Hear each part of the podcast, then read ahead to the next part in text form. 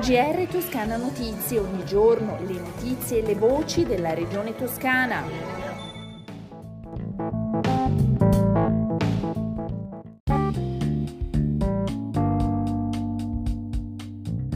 Un saluto dalla redazione di Toscana Notizie, questo è il nostro GR.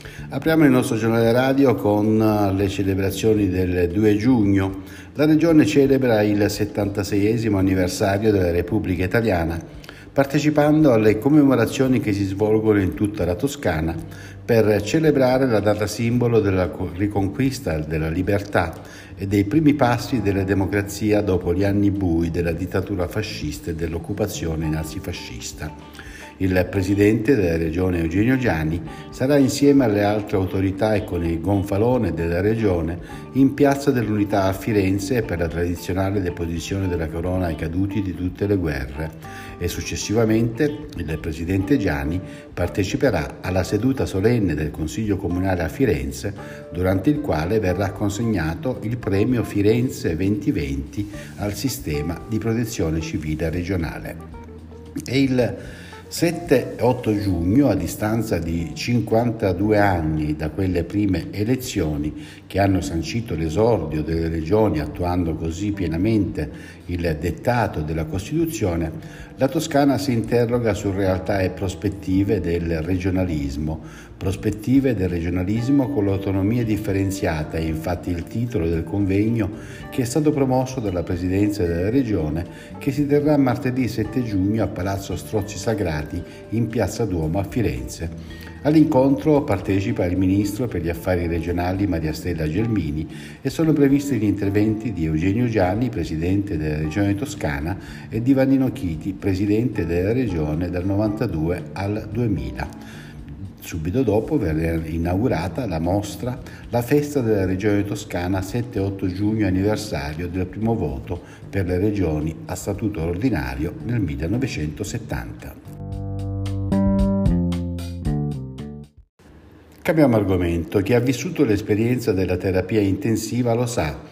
Lo sanno anche i familiari di coloro che hanno avuto un periodo di permanenza in terapia intensiva.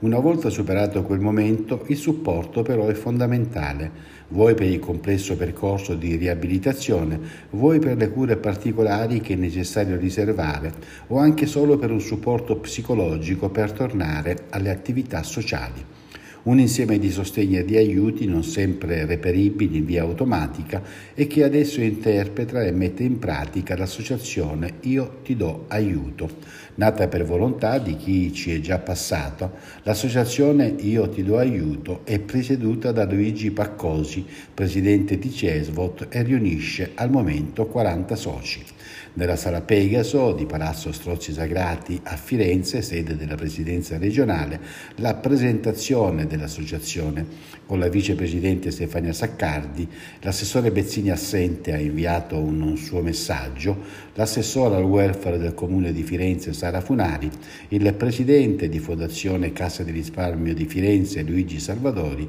e naturalmente il presidente della regione toscana Eugenio Giani che ascoltiamo. Presidente, Luigi è il presidente di Montedomini, il presidente del Cesvot, è una persona di grande esperienza, ma tutta una serie di figure che possono supportare nel creare con questa associazione, diciamo così, la messa in evidenza delle problematiche di chi ha vissuto questa esperienza, di chi nel percorso riabilitativo deve essere sostenuto dal sistema sociosanitario per poter ritornare a una dimensione di normalità. Nelle ultime 24 ore in Toscana sono 969 i nuovi casi di coronavirus, 49 anni l'età media, i decessi sono 4.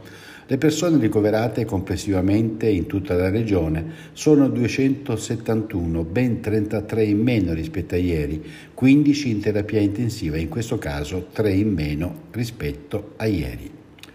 Cambiamo ancora argomento, la partita è quella che coinvolge l'intero sistema della componentistica dell'automotive, ovvero il passaggio dal mondo dei motori endotermici a quello dell'ibrido e dell'elettrico, un settore che interessa moltissimo anche la Toscana, tanto che Eugenio Giani ha firmato il rinnovo del protocollo d'intesa per la trasformazione dei siti Vitesco di Fauglia e San Piero a Grado.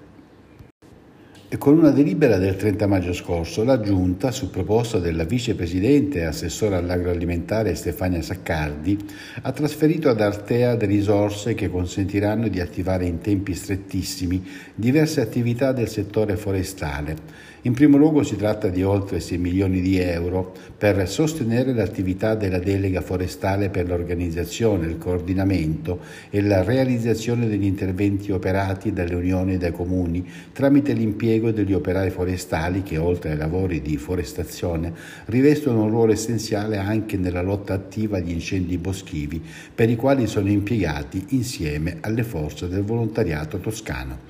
Sempre per le attività connesse alla lotta agli incendi boschivi, 1.900.000 euro sono destinati alle convenzioni, in particolare con il volontariato e in minor parte con il Corpo Nazionale dei Vigili del Fuoco e dei Carabinieri Forestali. Quasi 5 milioni di euro per la realizzazione di due nuove spiagge a Vada e Punta Ala i due interventi sul litorale fanno parte dei lavori strutturali contro l'erosione costiera finanziati dalla Regione Toscana.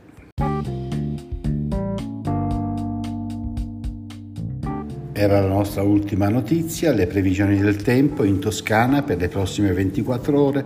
Il cielo sarà sereno o poco nuvoloso, salvo addensamenti di tipo basso sul litorale, fino alle prime ore del mattino e velature in transito della sera. Le temperature minime fino a 15-18 gradi nell'interno, 18 e 20 gradi sulla costa. Le massime sono ancora in un ulteriore aumento con punte di 33-35 gradi, valori ampiamente superiori alla norma.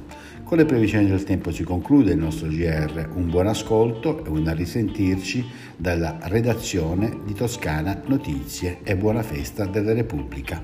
Un saluto da Osvaldo Sabato. GR Toscana Notizie, ogni giorno le notizie e le voci della regione toscana.